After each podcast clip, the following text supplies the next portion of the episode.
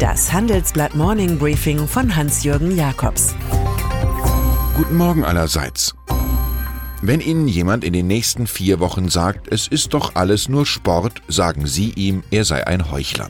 Verweisen Sie auf Donald Trump, der allen Ländern drohte, die nicht die USA mit Kanada und Mexiko zur Heimat der Fußball-Weltmeisterschaft 2026 wählen, bis er seinen Willen jetzt tatsächlich bekam.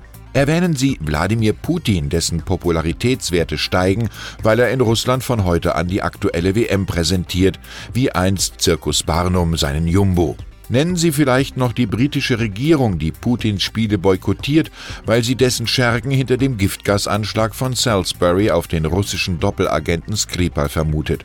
Nur Sport, Politik, Außen und Innen irgendwie bemerkenswert, dass viele über Globalisierung meckern, aber alle das globalisierteste Produkt überhaupt so lieben. Rund um Fußball hat sich die größte Zugewinngemeinschaft der Welt formiert, bestehend aus Werbetreibenden, Sponsoren, Fernsehanstalten, Trikotverkäufern, Einzelhändlern, Fußballprofis. Hier zirkulieren die Milliarden. Nicht mehr Religion ist das Opium des Volkes, sondern Fußball die neue Religion des Volkes. Geld und Spiele heißt unser aktueller Titelreport. Im Übrigen haben sich jetzt zwei Zentralbankökonomen die Börsengeschäfte während früherer WM-Turniere genau angeschaut und einen klaren Trend ermittelt. Wenn die jeweilige Heimmannschaft des Börsenplatzes spielt, stürzt das Handelsvolumen regelrecht ab. 2014 um 48 Prozent und 2010 um 36 Prozent. Und wenn ein Tor fiel, egal für wen, war ein weiteres Minus von 10 Prozent zu erkennen. Daran werden selbst übelste Handelskriegsdrohungen durch Trump wenig ändern.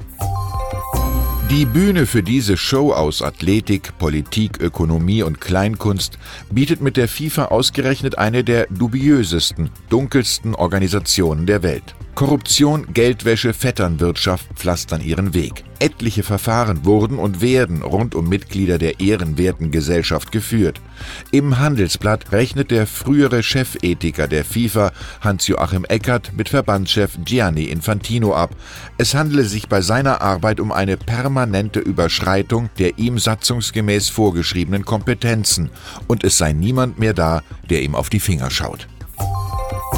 Wenn man sich all die Fußballinvestitionen der Scheichs aus Katar, Abu Dhabi und Saudi-Arabien oder der Oligarchen und chinesischen Fonds betrachtet und umgekehrt all die Bengalfeuer in den Stadien sieht, liegt ein Gedanke sehr nahe. Fußball ist das Spielzeug der Reichsten und das Feuerzeug der Ärmsten. Jedenfalls liegt in der Sache so viel Emotion, dass der spanische Verband seinen Trainer Julen Lopetegui einen Tag vor WM-Beginn feuerte, nur weil man von seinem anstehenden Wechsel zu Real Madrid nichts wusste. Als Ersatz heuerte Spanien Fernando Hierro an, einen Ex-Realstar. Natürlich wird am heutigen Donnerstag nicht nur die WM eröffnet.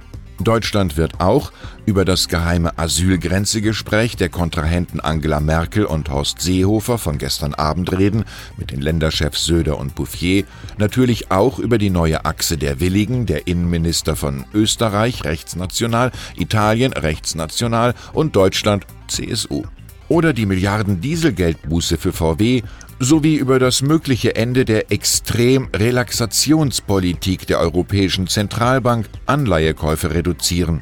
Aber irgendwann rollt der Ball. Wir wissen wohl, was wir sind, aber nicht, was wir werden können, schrieb Shakespeare. Um eine bessere Vorstellung von der Zukunft zu haben, veranstalten wir am 28. und 29. Juni in Berlin zum dritten Mal die Handelsblatt C-Suite. Im kleinen Kreis diskutieren wir diesmal über Vom Ich zum Wir, vernetzte Denkweisen für Ihr Unternehmen. Gäste sind unter anderem Bundesminister Andreas Scheuer, Ex-Telekom-Chef René Obermann und KUKA-Chef Till Reuter. Wer noch eine Karte kaufen will, melde sich bitte bei frederik.black.euroforum.com. Danke für heute. Die nächsten zwei Wochen bin ich in Urlaub. Chefredakteur Sven Afhüppe übernimmt. Ich wünsche Ihnen einen Tag der kontrollierten Offensive, ganz ohne Eigentor und mit Augenzwinkern. Es grüßt Sie herzlich Hans-Jürgen Jakobs.